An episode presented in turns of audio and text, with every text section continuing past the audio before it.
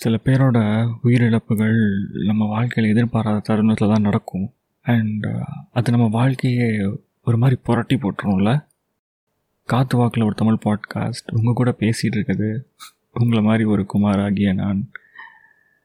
It is inevitable அந்த இழப்பை தாங்கக்கூடிய மனதைரியம் சக்தி இருக்கான்னு சில நேரங்களில் ஆண்டவன் நம்மளை சோதிப்பான். ரியாலிட்டி அப்பப்போ ஞாபகம் வச்சுக்கோ குமார். எவ்வளோ நாளைக்கு தான் இந்த சோகத்தில் இருப்ப. ம்?